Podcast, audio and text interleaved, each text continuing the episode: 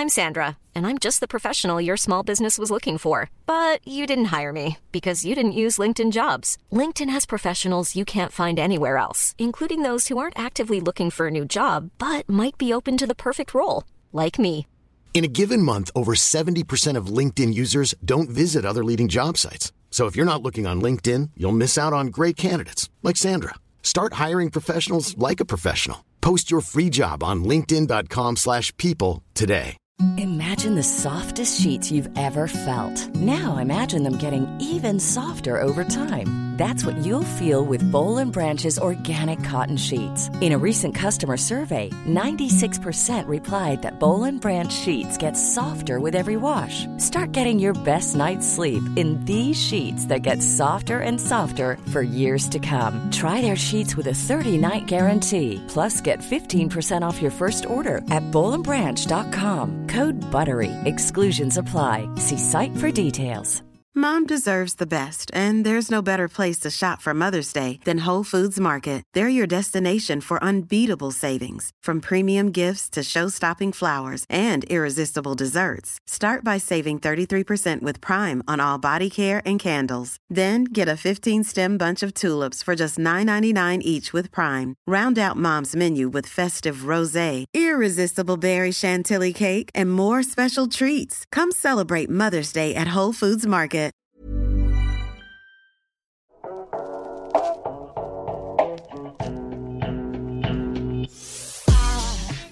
Welcome to the Inspired Evolution, a show dedicated to helping you actually live the life that you love.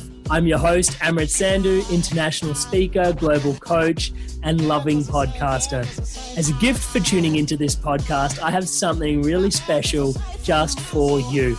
My premium short course, which can teach you how to meditate in just seven days. You can download it now at www.inspiredevolution.com forward slash learn. That's www.inspiredevolution.com forward slash learn. Learn how to meditate in just seven days. Sit back, relax, and enjoy this powerfully insightful conversation.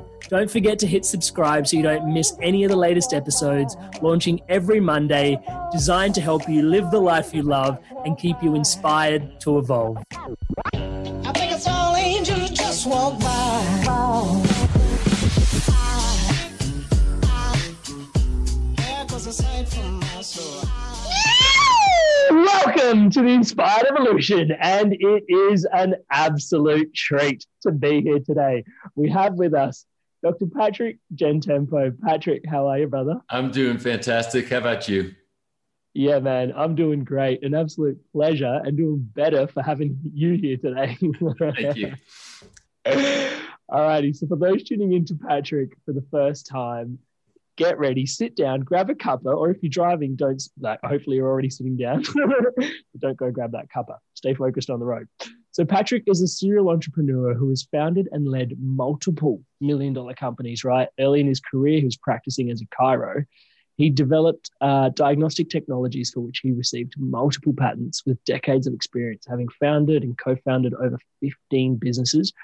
Man, ranging from all things like diagnostics all the way through to something like filmmaking, right? So he has a specialized skill, which is what we're going to talk about today in the practical application of philosophy. Now, he applies that to business. He's been published by Forbes, has testified in front of Congress on the use of technology in healthcare. He's given testimony to the White House Commission on complementary and alternative medicines, and he's received numerous business and healthcare awards. Dude, there is so many places we could go with this particular podcast. But the key place I want to start, and I just want to dive in, put on the rubber gloves and just go there with you. Mm. Practical versus theoretical philosophy and living a philosophical approach to life. Um, for those tuning in, this was totally and wholly inspired by Patrick does this epic TED talk. Please go check it out. I'll put it actually, I'll put it in the show notes for you guys to go check it out. And it was one of those times where I listened to a TED talk and it was just like every few sentences was like, yes, yes, yes, yes. And I was just getting more and more into that. I was like, yes, this is speaking to my soul. And the crux in there was, you know, there's theoretical philosophies, but then there's practical philosophies. And I should probably shut up and let you do some talking on that. Well, uh, first of all, let me just say thanks for having me. Secondly, uh, thank you for your smile. It's uh, it's it uh, it's inspiring and contagious. So that that makes, uh, touch wood. that makes it all fun. So thanks for that. Um, Thank you. yeah. So philosophy. So I'm, I, and that's why people like I'm introduced very often as a philosopher, and and I am, but I'm a practical philosopher, not an academic philosopher, and they are very different things. So, uh, do I have um, some knowledge of kind of the history and systems of philosophy, and you know, do I understand you know Kant and Plato and Aristotle and so on? Yeah, but not like you know, PhD philosopher would would have in an academic setting. Uh, I visited those realms um, because I find it intellectually stimulating, but uh, but what I'm really interested in is how philosophy can become a tool for success in life, and that's the practical application of philosophy. Um, and it's and it's a very different thing, and it's a very different experience. So I, I start out by saying typically that everybody has a philosophy. Anybody, you who are listening to this right now, you have a philosophy. Uh, so you have no choice about that fact. Uh, the only choice you have, uh, to kind of paraphrase Ayn Rand, the philosopher, is that is whether or not you defined it in a conscious, rational, and disciplined way, or let it accumulate like a jump heap in your subconscious.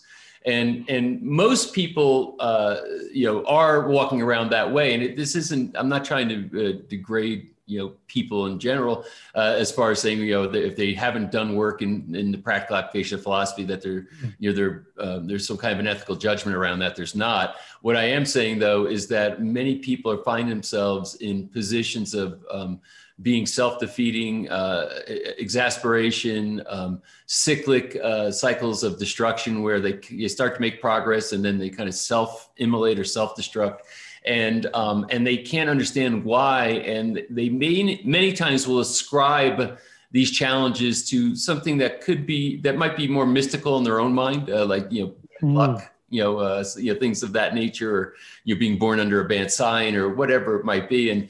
Uh, but the reality is that I, I think it's something uh, much more tangible than that, and something that you know that is uh, fixable. So, um, th- what got me started on this path, and I think this this one philosophical premise sent me on my way uh, of, of practicality or the applied practicality of philosophy, was from Ayn Rand. Um, and I think many people probably know who Ayn Rand is. She wrote the book Atlas Shrugged, uh, which she's probably best known for, The Fountainhead. But she's got a lot of nonfiction work and a lot of lectures and other things that I studied and uh, and her intellectual um, heir was Nathaniel Branden, who was my mentor. So that, but I sought him out because of who he was and and uh, hmm. and my work in this realm. But what Rand said is that when you have contradictions in your basic philosophical premises, the only possible result is destruction, and the amount of destruction is relative to the level of that contradiction. So hmm. I, I, I that struck me immediately as truth when I heard it the mm-hmm. first time and I started, mm-hmm. and I and the practicality of it was bla- glaringly obvious to me because I said, so that means if I can identify contradictions in my life and solve them, I'm going to evolve. And um, and uh, it turned out to be true. so every time I started to you know utilize philosophy as a tool and identify where I might have had contradictions in my values and my metaphysical premises and my the, the uh, branch of philosophy known as epistemology, my theory of knowledge. You know, how do I know things? Um, as I can start to examine that and I can see conflict or contradiction in those realms, if I can resolve those contradictions, then I can evolve to the next level. And um, so I started doing that on a personal level effectively. And then with my entrepreneurial efforts, uh, I started to apply that to business and found that in business it was, uh, it was staggering what the application philosophy could do there. I love that. Thank you so much for sharing that. One of the things I want to drop in around is can you unpack a little bit like the contradictions and the destruction piece there? Because I think it's um it's yeah, yeah, I can tell how like how much you've shared this before because it's really tight the way you've described it. But I think there's a whole rabbit hole there. Can you describe like potentially what um, some of the contradictions look like, and then potentially how that leads to destruction? Sure. So, so for example, um, let me just say this: nobody is contradiction free. Damn it! Yeah, exactly. I was hoping by the end of this episode. Yeah, I mean, you know, it- you know, th- that would be the perfect human, and uh, there's maybe maybe in, in religious uh, circles they can ascribe that to specific historical characters, but but but but in, in general, you know, us us mere mortals. Uh, there's no such thing as, as anybody who's again this is my lens that I look through. There's no such thing as anybody that's 100% contradiction free. So Oh, can I just take a quick, sorry, just to take a quick punch at, uh, at that in there? There's a book that I've got here. It's called The Difficulty of Being Good. And it actually is dedicated to the Mahabharata, which is an old Indian sacred text. And it's like talks about all the avatars in the story. And these are stories of the gods. Mm. And the gods, the difficulty of being good is that each person has a boon, each avatar has a boon.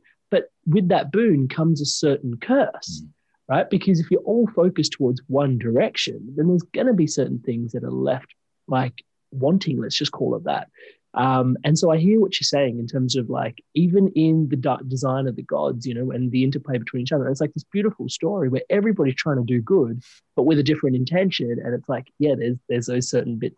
So we're not all perfect. Yeah. And, and, and what, I love the fact that that you uh, raise that in the context of this particular conversation because um, I, I think being contradiction free 100% you would be boring or you know or Mm. as the old saying might go you know uh, once you're ripe you start to rot. So you know, it, it, it's good to say that there's always something to aspire to. There's always some new thing to learn some new thing to experience and we can keep going to higher levels of that and the idea of saying okay well uh, you know that's over would be sort of a i think a, a sad uh, experience. So uh, so you know so and then and why that's important is that we shouldn't self-deprecate because we you know we have contradictions. It's like saying okay no i am somebody now who wants to live consciously mindfully in a way that can allow me to observe myself to clarify certain things about me and as a consequence i can learn and grow and become a better version of me as i identify and resolve contradictions. And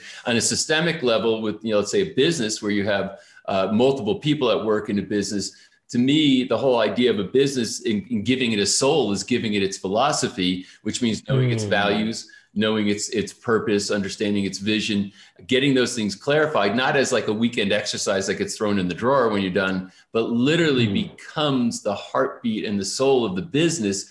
And when you hmm. are operating in alignment with that you know with those values uh, when the business is and everybody in it is then magic happens extraordinary things happen. And when there's contradictions between the way the business operates versus what its values are that's when you have destruction and business starts to fail.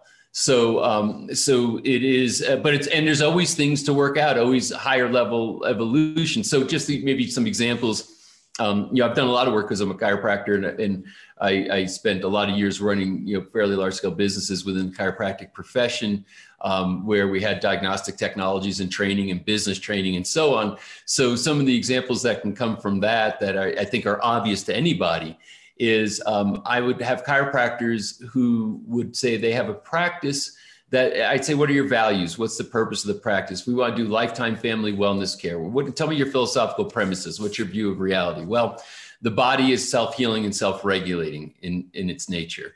The nervous system is the master system and control of that body. So those are two what we'd call axioms philosophically, metaphysical views that are pretty much self-evident. And uh, so it would stand the reason that if we, and now we're go, going to that branch that I called epistemology, uh, theory of knowledge, which would be deduction. So we say if the body is self-healing and self-regulating, which it is, and if the nervous system is the master system and controller of that body, which it is, then it would stand the reason deductively that if you interfere with nervous system function, you must necessarily interfere with the ability for the body to heal and regulate. So if that's the position you hold, um, and you say, okay, so now given that that's my view of reality philosophically, then what's the purpose of this practice? What would it value? And then you start to say, well, it would value being able to assess the nervous system, to find interference, to adjust these things. In chiropractic, we talk about this thing called subluxation, which is literally a distortion in the patterns of the spine that hmm. interfere with the function of the nervous system and therefore there's less expression of life and less ability to heal and all that kind of stuff so what do we want to do we want to identify those subluxations and we want to remove them. And then by doing so, the person can heal, regulate, and have more life expression. So that's a view. That's one philosophical mm-hmm. view. A lot of people might disagree with it, but let's say that that's the view that a particular chiropractor has. Now you can match this to mm-hmm. any business. They have premises about a view of reality. Therefore, it mm-hmm. translates into the values that the business will have. And then that leads to their purpose, which are the actions that they take on those values and premises.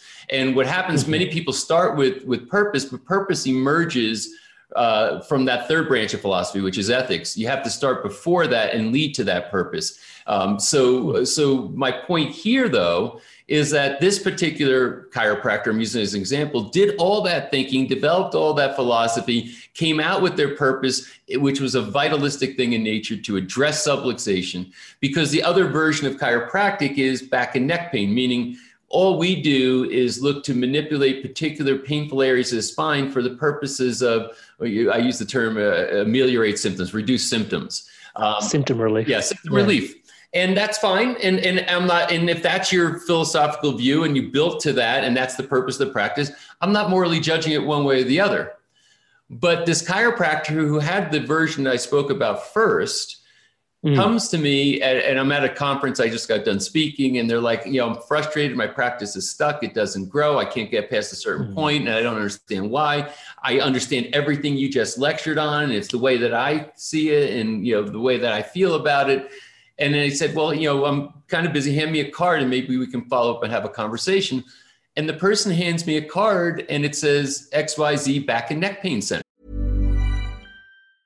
Hiring for your small business? If you're not looking for professionals on LinkedIn, you're looking in the wrong place. That's like looking for your car keys in a fish tank. LinkedIn helps you hire professionals you can't find anywhere else, even those who aren't actively searching for a new job but might be open to the perfect role. In a given month, over 70% of LinkedIn users don't even visit other leading job sites. So start looking in the right place. With LinkedIn, you can hire professionals like a professional. Post your free job on linkedin.com slash people today.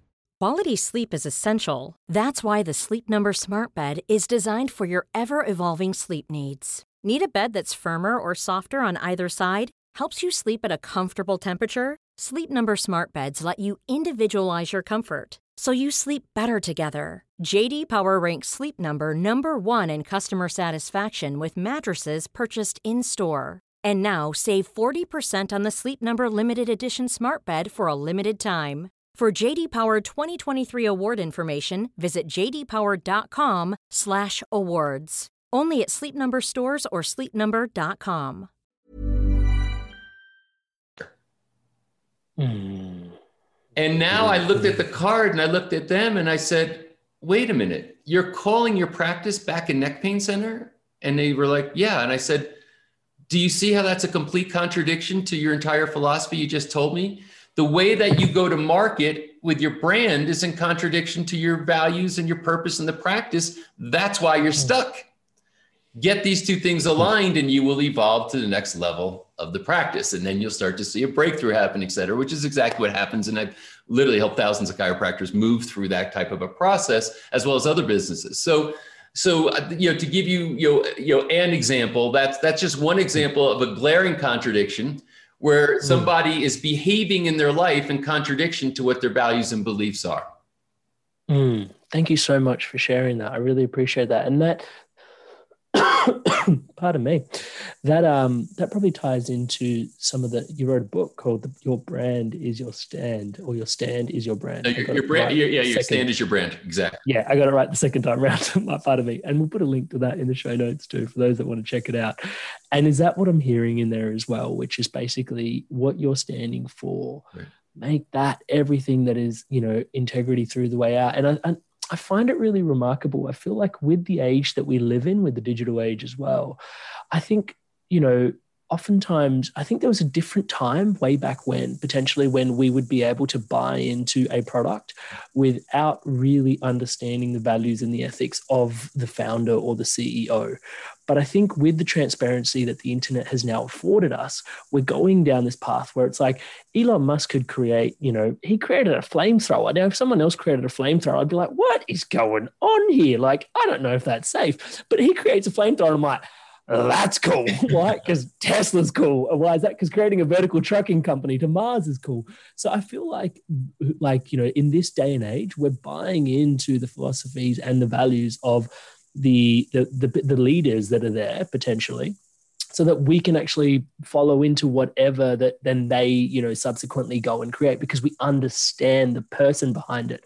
And potentially that has come from you know i'm just skeptical here, so pardon me if this is incorrect, but I believe it's got to do with, you know, probably having had corrupt companies in the past, where now with the transparency the internet affords us, it's like, well, I would like to connect and understand what is going through in terms of that alignment with this company all the way from the top down.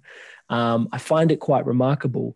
Tell us a little bit about, you know, your stand, because also like you could stand for so many different things. I find that as being one of the biggest challenges in the inspired evolution. I'm passionate about clean waterways. I'm passionate about reforestation. I'm passionate about people's mental health.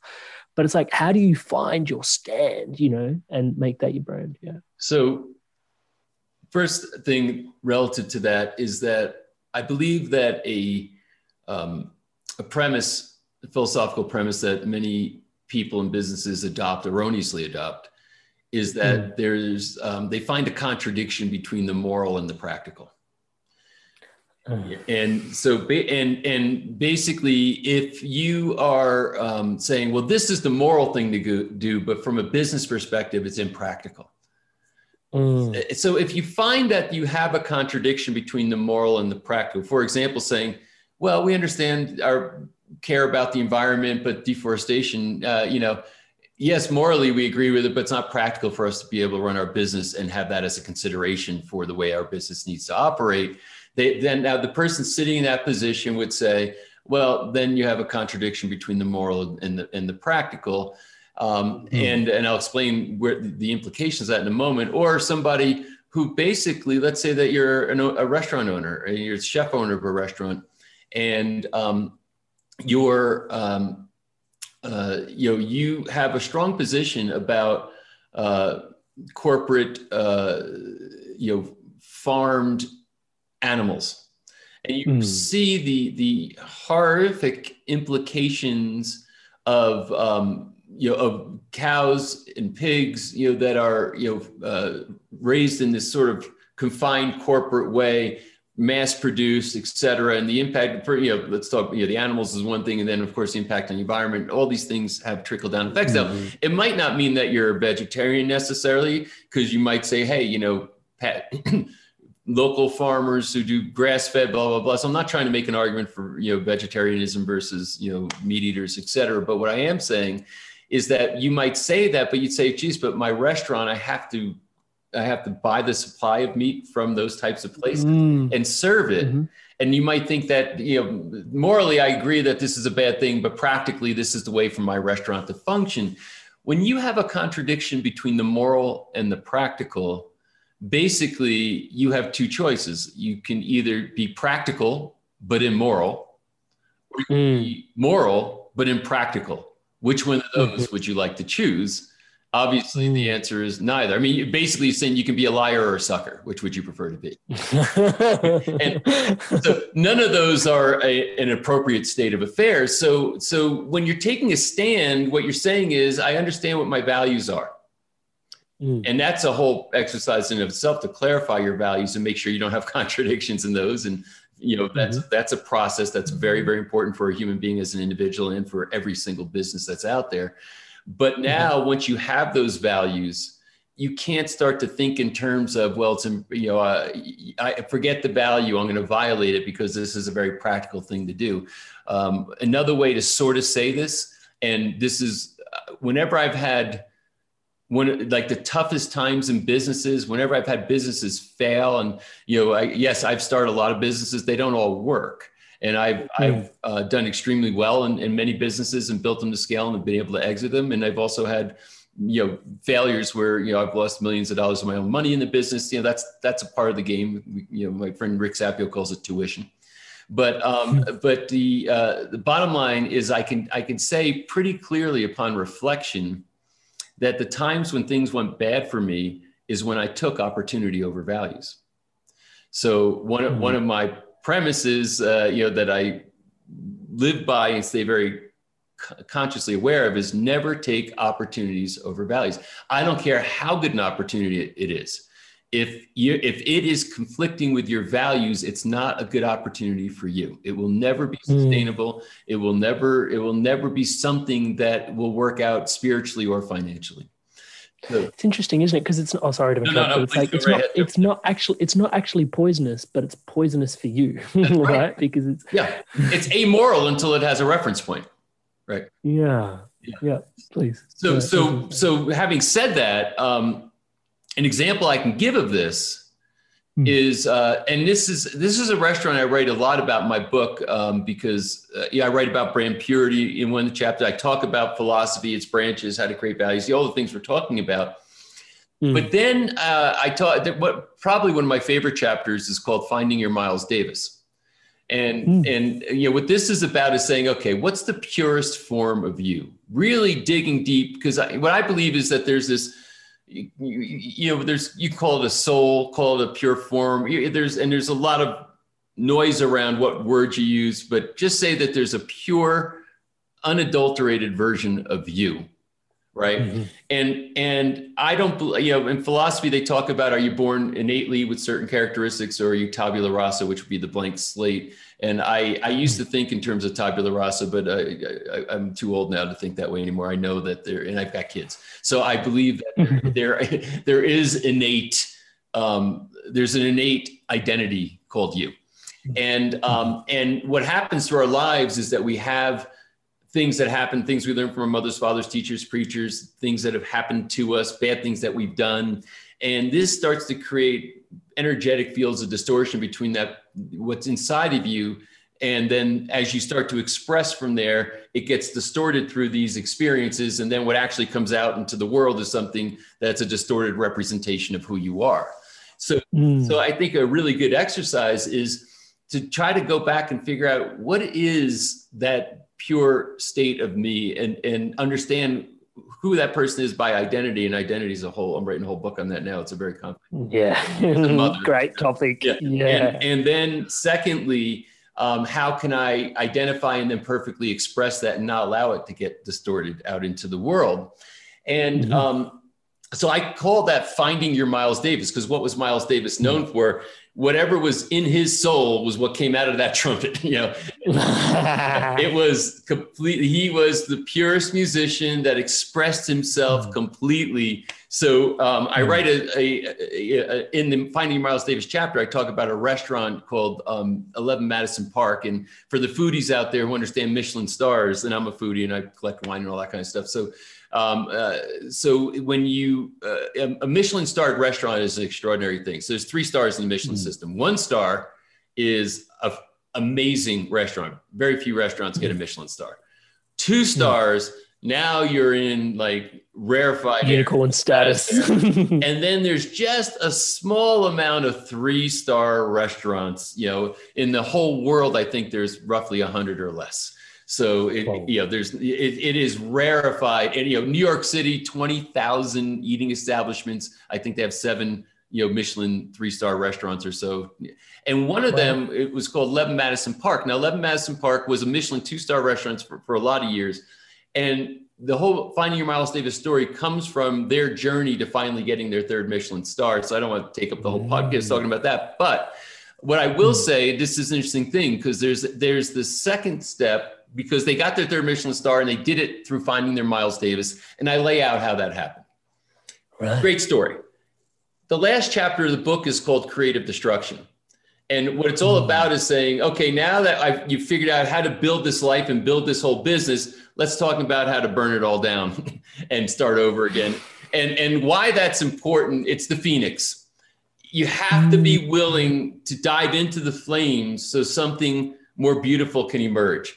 If you stay mm-hmm. stuck, entropy takes over. The second law of thermodynamics. You, you start to see disorganization, disassociation, disintegration degrades over time slowly. And uh, mm-hmm. what, what was interesting about 11 Madison Park is that they got their third Michelin star. Then a few years later, what happened?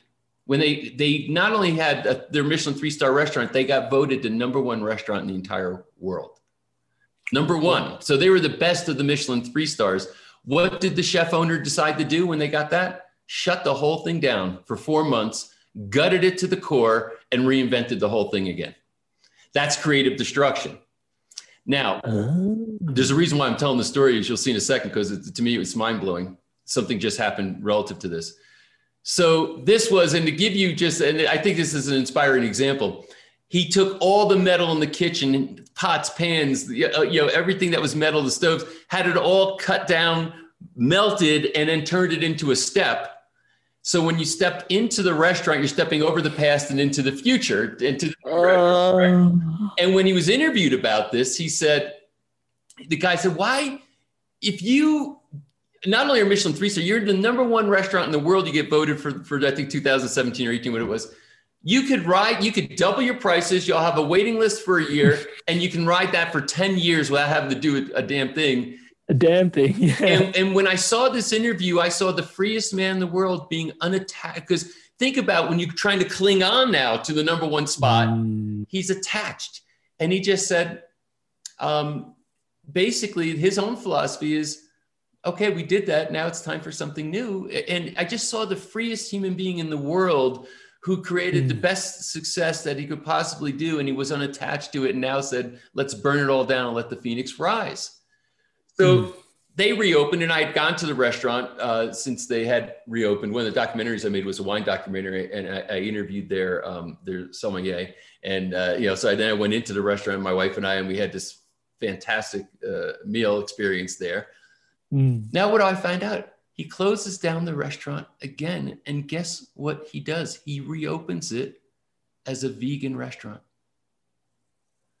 Now, I am astounded, impressed. And in his interview, why did he? Why do you take the number one restaurant in the world? You get your Michelin three stars, you know, you number one restaurant in the world. You shut it down, then you open up something which was even better, spectacular, mm. and now you take that and you shut it down. And he said, basically looking at what's going on with the environment and the impact that meat eating is having on the environment. He said, I just couldn't do it anymore. So I'm now going to make, mm. you know, vegan as beautiful and sexy like nobody's ever seen it before. Mm-hmm. Just, see how his values now. If I were a practical person, I'd be looking at him, and I, let's say I'm an investor in that restaurant and I'm a shareholder, I'd be maybe grabbing him by the throat, saying, "Hey, dude, I put a bunch of money into this business. I, you know, I, I, understand your positions, but put that aside. You can be, mm. you see what I'm saying? This guy, his values are his values. He recognizes contradictions. He resolves those contradictions and continues to thrive by taking a stand every time he recognizes it. And I will guarantee you, without knowing, because this is a very recent event, that that mm-hmm. restaurant is going to be waiting list, explosive, financially hmm. successful. Because somebody like that that takes a stand, everybody's showing up. I'll, I'll, give you one more example about your stand as your brand. Because here's the thing: is that middle of the road doesn't work, especially today. Unfortunately, we're in an extraordinarily polarized world. And, mm. and people, you know, taking, you know, not taking stands end up sort of irrelevant. Businesses end up irrelevant. And I'm not telling you what the standard of the business would be, but I will say that when you're doing it for effect, meaning you're, um, you know, you're, you're virtue signaling, but you don't really believe it. Mm-hmm. That's not going to work. That's not, that, that's a contradiction. So, mm-hmm. but I could tell you there, it, it, for example, there's, um, in my, back in New Jersey, I just heard a story a few days ago. Um, so there's a guy who owns a coffee house, happens to be a really good coffee house. Um, he came from here from another country as an immigrant, you know, living the American dream in essence, you know, built this business seven days a week, worked real hard, et cetera. Well, um, a couple of weeks ago, uh, he decided he's done with masking. Now, and I'm not here to advocate one way or the other. This is not a political statement. I'm just giving you a story of a stand. Well, and, and people might yes. disagree with the stand, and that's the whole point. Mm. He decides, I'm done with this. He says, I'm not wearing a mask anymore. My employees aren't wearing a mask anymore. Now, depending on where you live, um, I'm in Utah. Nobody's wearing it. You don't have to here. But New Jersey, they still had the laws there. But he decided that he's taking a stand. He's had enough. Mm-hmm. Um, health department shows up. You have to wear your mask. We'll shut you down. We'll do this. We'll, go ahead, shut me down. Arrest me. I'm done. I'm taking a stand. So in New Jersey, I happen to know that uh, there were there was a gym that did that. They got a lot of publicity, national news. They rallied a lot of support. It actually backfired on them to try to shut them down, et cetera. So so Mm. so the the officials decided to get a little clever. They said, "All right, you know what? We don't want to actually make this guy a martyr, you know, because it's Mm. our, our cause. What we're going to Yeah. uh, they sent in somebody with a very popular social media following, et cetera, who went in there, you know, was appalled that they weren't wearing masks, and then Mhm. Blasted out all over the social media about this particular coffee shop. You shouldn't go there, you, you et cetera, et cetera, et cetera. Right. So they tried to take him down just through social pressure. Mhm. Next morning, he wakes up to open up the coffee shop. He's got a line three blocks long. People are around the corner. A guy walks up and puts a $50 bill on the counter and says, I don't even drink coffee. Just give me $50 worth of anything. I just want to support you. Thank you for taking this stand that you're taking. So my hmm. what's my point? My point isn't whether you should wear a mask or not, because people doing the other stand also attract larger crowds. It is, but it's the hmm. fact of taking a stand on your hmm. values, having conviction that will, and not possibly, it will alienate people. It's a necessary aspect of it. But also, people know who you are. They know your brand now because the stand that you've taken, and you're going to attract to you those enthusiastic evangelists that come into your life, that come into your business because of the stand that you're willing to take. So, I, and I want to be really clear. I'm not saying, hey, just go pick a stand because you think it might be popular. I'm talking about you have to find your values, mm-hmm. figure out what you stand for in your life. And when you're willing to take that stand, you're going to find that it's going to attract to you things and resources and, and business that, uh, that otherwise were never coming to you before. I love that, Patrick. Thank you so much for the examples, brother. So, how do we go about finding that in your experience? How does how do we connect to our values? How do we connect to? Because what I'm hearing is just like just double down on the integrity behind everything you're showing up for, right? Build your identity around your uh, integrity. Allow what you're creating to inform that, enforce that. That's your stand, right?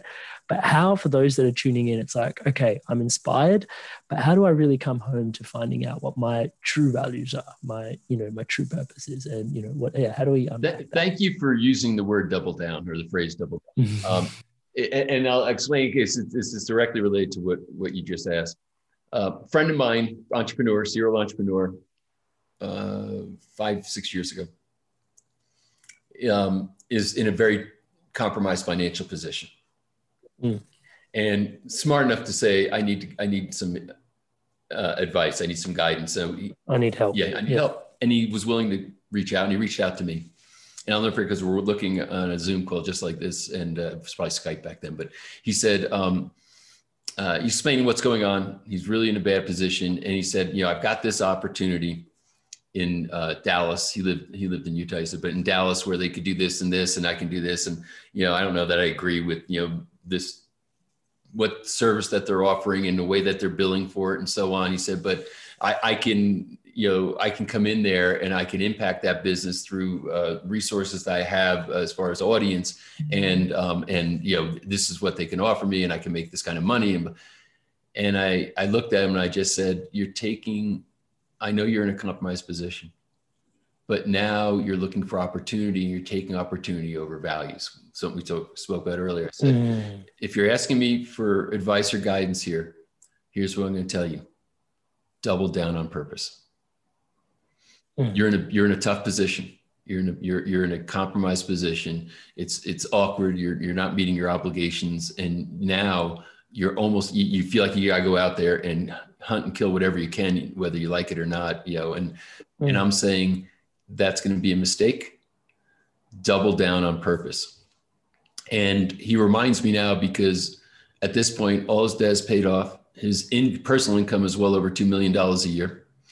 And he said, You know, I had a, a, a wise friend tell me some years ago to double down on purpose, and I did. he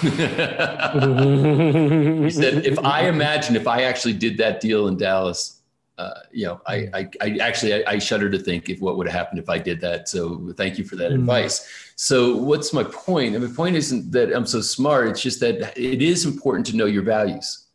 Uh, Mm. So that's why this question is so important.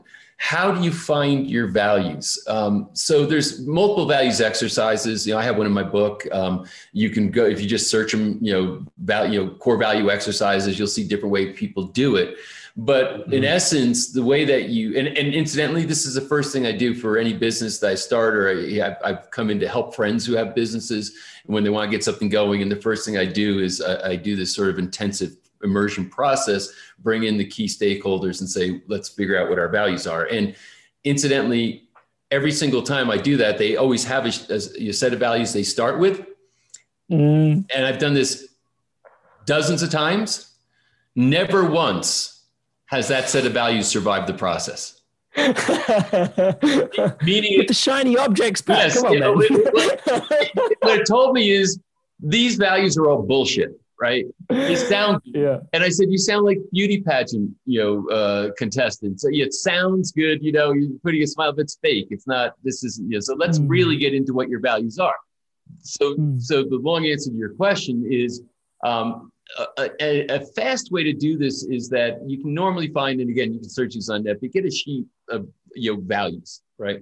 Mm. And there might be, um, you know, 50 to 100 different values on a sheet and just start out saying, okay, go through the sheet and circle the ones that you believe express your personal values the most. And usually you're going to have at least 20 people, you know, and it, of course, honesty, integrity, et cetera, et cetera. That stuff all, you know, traditionally matters and should matter for good reason to mm-hmm. most people. But then there's these other values that could be a little bit more different, interesting, that help define you, that help differentiate you. And you can get in and figure out what those are like uh, a company I'm just working with right now, uh, you know, it's not their number one core value, but it's their number two core value is beauty. And I'm not talking about they're not a company in aesthetics or in makeup or anything like that. I'm talking about this is a company in personal development that provides services to people to help them transform. But mm. beauty is a core value for them and there's it's a, the sense of beauty is different than you know like i said just you know superficial aesthetic beauty but it sort of makes you go hmm, that's interesting. Why? Because they see beauty in transformation right? Mm. and and uh, a chiropractor i worked with once who i was beating over the head because he was just stuck. He could not he was so mechanical in the way that he was trying to identify the values.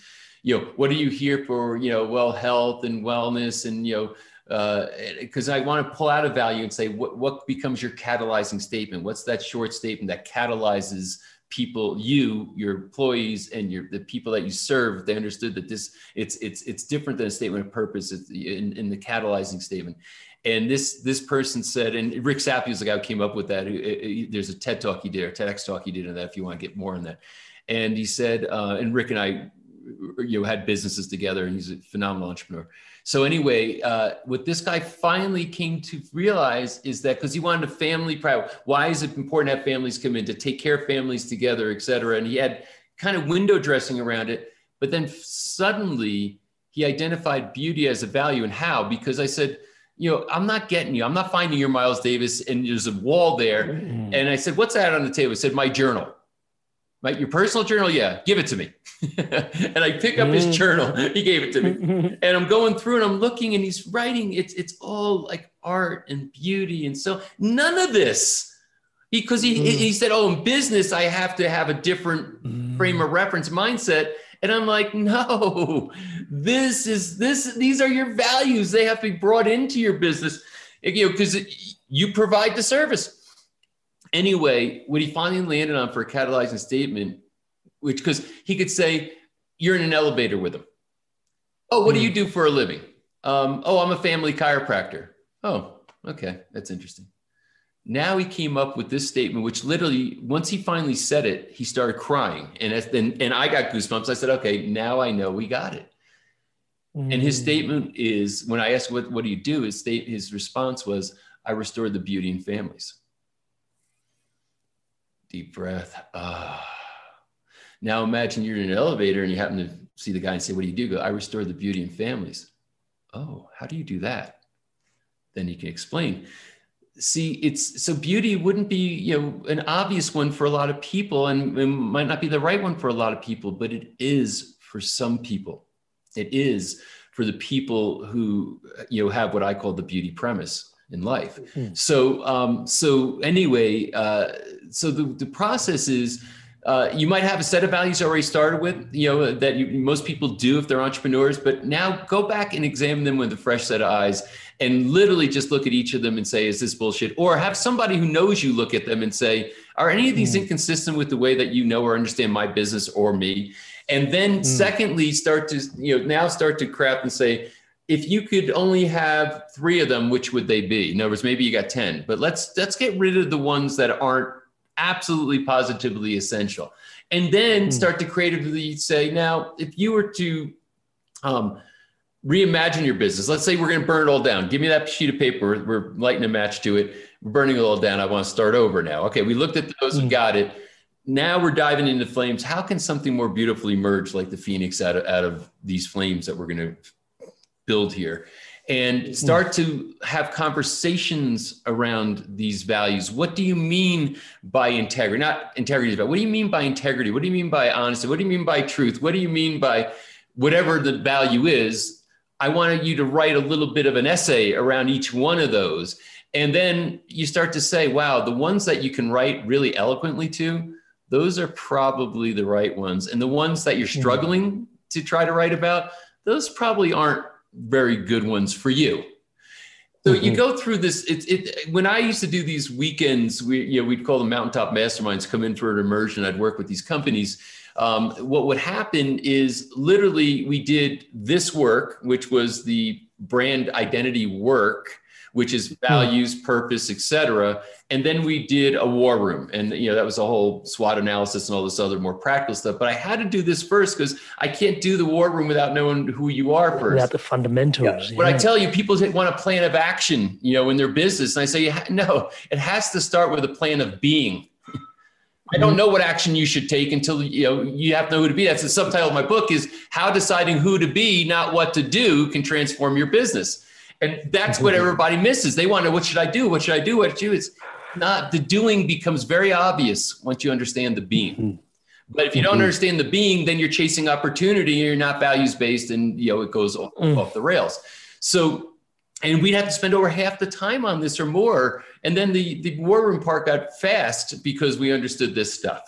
So, mm-hmm. so there's there's multiple ways to approach values. But what I could tell you is on on the the fun on, on a typical basis, most people who have a set of values that um, they're probably going to go away if you take this ex- exercise seriously. And mm. having values is the most important thing you can do for a business. Amen. I want to um, I want to drop in around there. There is a, a link to a training on YouTube that I coach people through their um, their values as well. And like you said, uh, like for because Purpose Coaching is pretty much what I do, and it is the first thing we go into as well. Um, and it's just fundamental. And just to give you an idea, one of the things I think I'm hearing here is my values are connection, contribution, and celebration. And now it runs in everything I do. In this podcast, I've gotten to connect to you. I'm contributing, hopefully, to so many people, that everyone that's tuning in, right? You get a contribution from this. Hopefully, it's helping you richer, uh, live a richer life, and hence celebration. You're able to celebrate life that little bit harder. I love it. Um, and but I also know you embody as, those. So you're you're you're dead on. You embody all all three of those values clearly. So you're you're spot on. you found your Miles Davis. touch wood it was a bit of a process but yeah like i said there's a process there's a training to that i'll link that to the show notes for those that want to tune in for values as well um, yeah I, I, love the i love the values exercise one of the things that you just mentioned in there that i want to again go deeper into is uh, knowing that my values are connection, contribution, and celebration. When I first founded the Inspired Evolution, the the values that I went for were health, purpose, and wisdom. Mm right? Because I was like, when you're healthy, you're on purpose. And that was the kind of messaging behind it. And I realized actually that's the messaging behind it. Absolutely.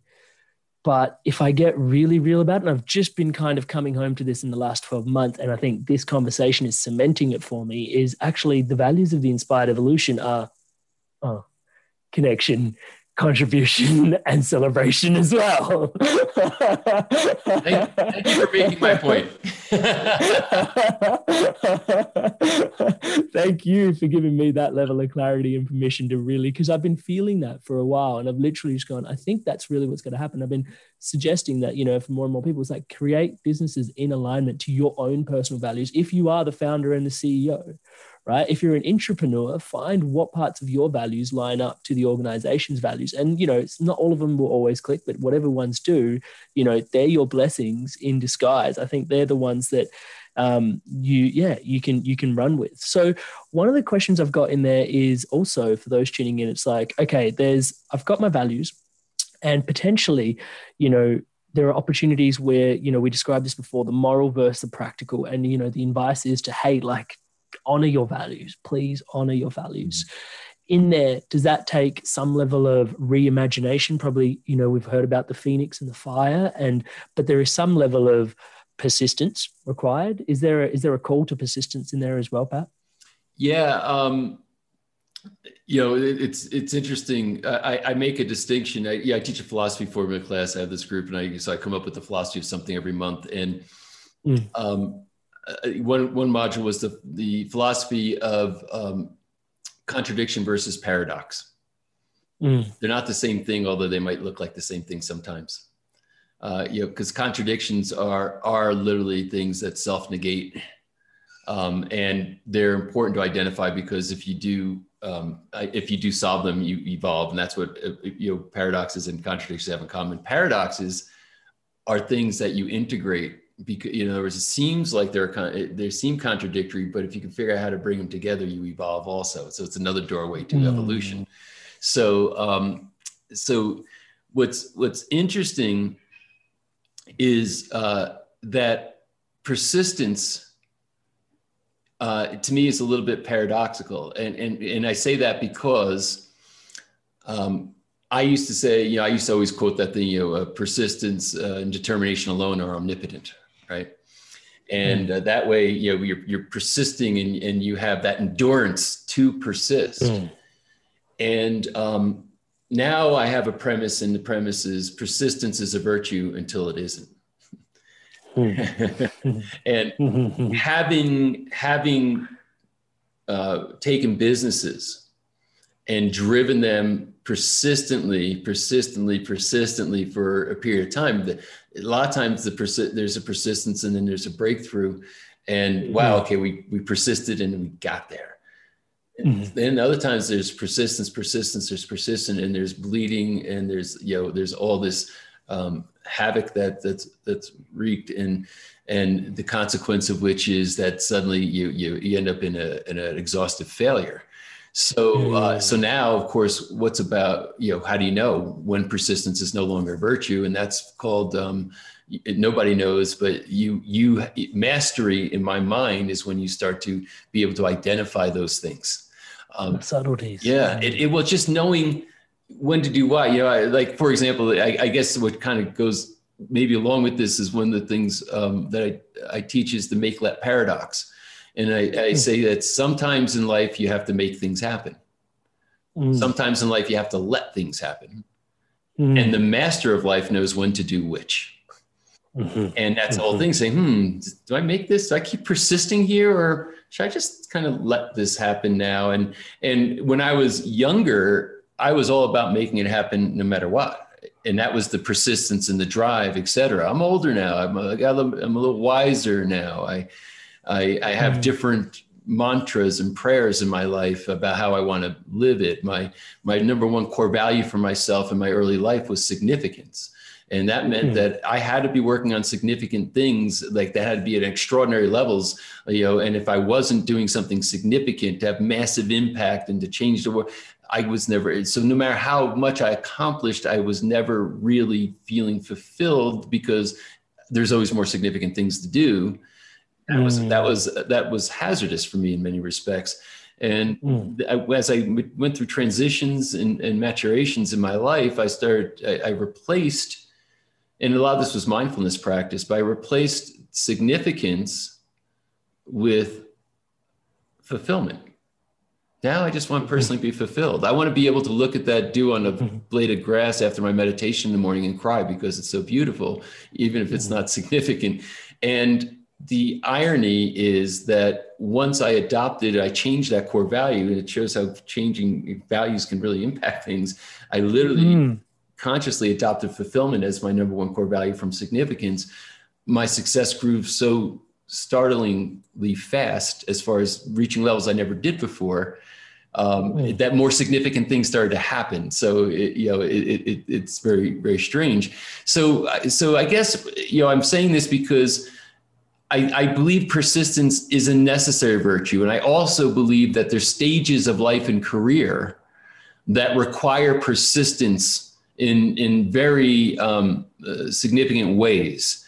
However. Mm I do believe that that as you evolve in your life, and you know, you talk about inspired evolution, you know, is the name of this thing, and and that the hmm. whole concept of evolution is that when you've learned the lessons of persistence, I believe that persistence becomes less necessary. Mm.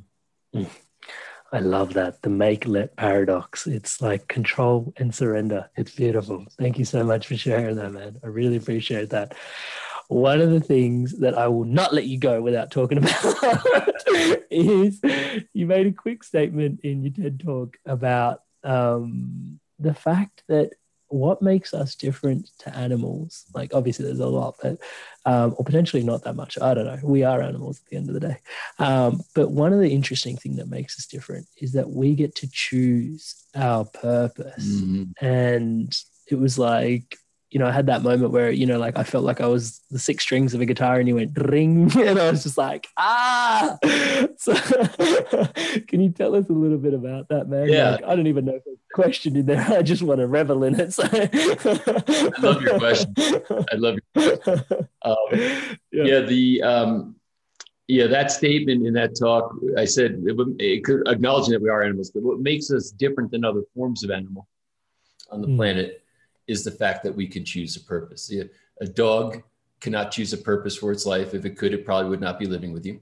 Uh, I choose not to believe it. no, listen, I heard you say that, and I was like, "Oh, damn it. damn it. pretty sure she loves me." but I get, I, I, great way to make a point. I got it. of course, I'm saying that tongue in cheek, uh, and you know, you know, a cow not choose a purpose for its life, or could there be no such thing as McDonald's, right? So, so yeah. the idea is that what makes us unique as human beings is that we have this capacity for abstract conceptualization. We can think about our lives. We can think about our ancestors that came before us. We can think about a vision of the future that doesn't even exist right now that we can play a hmm. role in creating.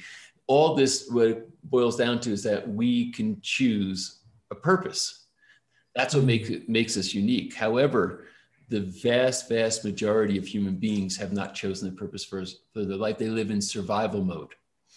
So, you know, our, our many self-help gurus promulgate um, a, uh, a philosophy of, of psychology or human motivation that uh, is like very popular behaviorists in the turn of, you know, of the 19th century into 20th century and basically their um, their premise was that mankind lives in the seeking of pleasure and the avoidance of pain.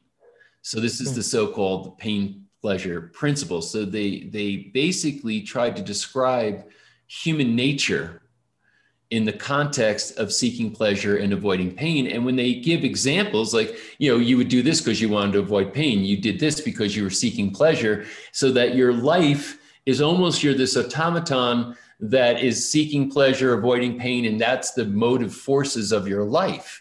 And then mm-hmm. that got translated into the self-development, you know, uh, success uh, oriented you know, movement, and people get up, you know, and talk and promulgate pain, pain pleasure principle. And I heard it, and there was a logic to it, but intuitively I said, "There's something dehumanizing about that as a premise and i and i went to work thinking about it and then i realized well wait a minute where does purpose fit into that mm. because if you have a compass setting that says i'm moving in this direction call it your true north and i'm mm-hmm. going in that direction Um, in that journey, I'm going to experience pain, but I'm going to continue. If I have a purpose, I'm still going through the pain because I want to go in that direction. And then as I'm continuing, there's going to be pleasure along the way too. Pain and pleasure will always come on an alternating basis in everybody's life. So the only constant companion in my mind should be purpose. Purpose is always there. Sometimes there's pain, sometimes there's pleasure, but your constant companion is purpose. So I believe that in order to have a fully human experience, you have to be purpose driven. You have to have a constant sense of purpose in your life, know that purpose, and move in the direction of that purpose. And that's what will prevent you from chasing blinky, shiny things and going off track and avoiding pain and seeking pleasure. Animals, a dog lives pain, pleasure. You know, any animal lives pain, pleasure. They're seeking pleasure, avoiding pain. They're living in what's called survival mode. Mm-hmm. And the majority of human beings are also living in survival mode. And my conclusion on it is that if you're not purpose driven, you're living a subhuman experience. You're not actually having the human experience, you're having an experience that's relegated to other species of animals. Okay, so as the purpose coach, I'm going to take that extract and, and make that the trailer to everything that I do. awesome. Thank you so much for sharing that. Because ultimately, like, and I and I, what I'm hearing in there also is, and this has been true from my own experience in life and where the whole journey around purpose came from for me was, you know, the fact that the the pleasure that comes from being on your purpose. Mm. You know, you talked about fulfillment is it's very different to a happiness right. you know it's it's this nourishing inner kind of joy that you get and it's not easy right in the in the normal sense of the word but there's a joy in there mm. and one of the most amazing things I personally find as well is there are so many challenges when you're walking out on your purpose. And you can associate that to pain, but you find yourself rolling up your sleeves and going, yeah, let's let's get in there. Let's have a look at that and let's really work on it. And it's like, wow, I'm really going into my pain, or I'm really, you know, what's dri-? and it's like, oh, my purpose is driving me there. And it's like, wow, the grace with which I get to navigate this, thanks to purpose, is just, yeah, it's, I dedicated my life to it, basically. Talking about dedicating your life, brother, what is your purpose? to enliven humanity. Mm. I love that. Yeah. I love that. Man, Pat, there is so much more that I would love to talk to you about. I want to honor the time and the podcast here today. I want to give you my deepest heartfelt thanks for your time and energy for being here. Man, and also, I know it's not just today that we get to talk about all of this. It's a lifetime's work that you've put into yourself, into this conversation, the way you're showing up in the world, the books you've written, the films you've made, the work you've done on others. Brother, thank you so much for being here today. Thank you. It's been a great pleasure to be with you. And even though we're virtual, you you have such uh, an extraordinary expressive uh, ability that I feel like I'm in the room with you right now. It's it's amazing. Touchwood. Thank you. Thank you to those tuning in, Inspired Evolution Tribe community. Love you guys so much. Thank you so much for tuning into this episode. I know you got so much out of it. As always, whatever's ripe and pressing for you, leave us a comment below. That's me directing literally myself talking back to you in the comment section below. And on behalf of myself, and the Inspired Evolution Tribe, everybody tuning in. Pat, wishing you all the best on your journey, brother. Thank you so much. I appreciate it. Thanks for listening in to another amazing episode of the Inspired Evolution. If you're loving these episodes, make your way across to YouTube, click subscribe. Fresh episodes are launched every Monday with highlights being released throughout the week. Thank you so much. And hey, guys, just so you know, a lot of love, heart, soul, and work goes into these episodes. So if you could, please leave us a five star review and comment on iTunes. I love reading your positive feedback. It fans the flames of the passion to continue to create and help you live the life that you love. Thank you so much for your wonderful feedback. I can't wait to see you again in the next episode. Big love from Amrit. And remember to stay inspired to evolve. Mom deserves the best, and there's no better place to shop for Mother's Day than Whole Foods Market. They're your destination for unbeatable savings, from premium gifts to show-stopping flowers and irresistible desserts. Start by saving 33% with Prime on all body care and candles. Then get a 15-stem bunch of tulips for just $9.99 each with Prime. Round out Mom's menu with festive rosé, irresistible berry chantilly cake, and more special treats. Come celebrate Mother's Day at Whole Foods Market.